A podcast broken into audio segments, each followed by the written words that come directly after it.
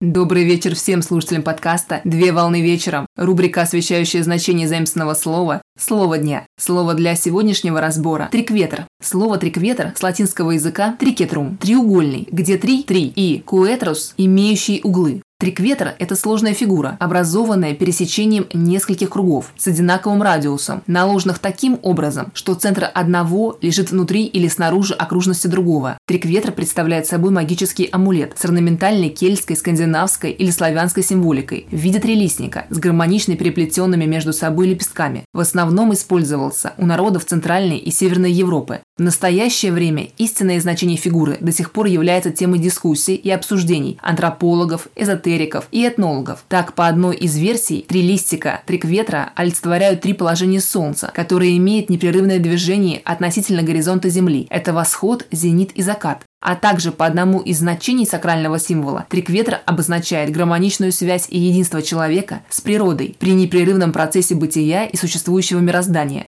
Сегодня символ применяют в качестве защитного оберега в виде золотого или серебряного украшения, потому что считается, что кулон способен изменить жизнь его владельца к лучшему. На сегодня все. Доброго завершения дня.